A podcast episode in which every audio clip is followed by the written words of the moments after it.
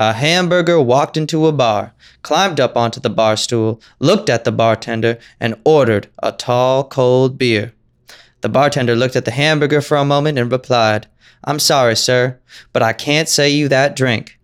The hamburger thought about this for a second and said, I'm over 21. Why can't you sell me a drink? After looking at the hamburger for another moment, the bartender replied, I'm sorry. We don't serve food in here.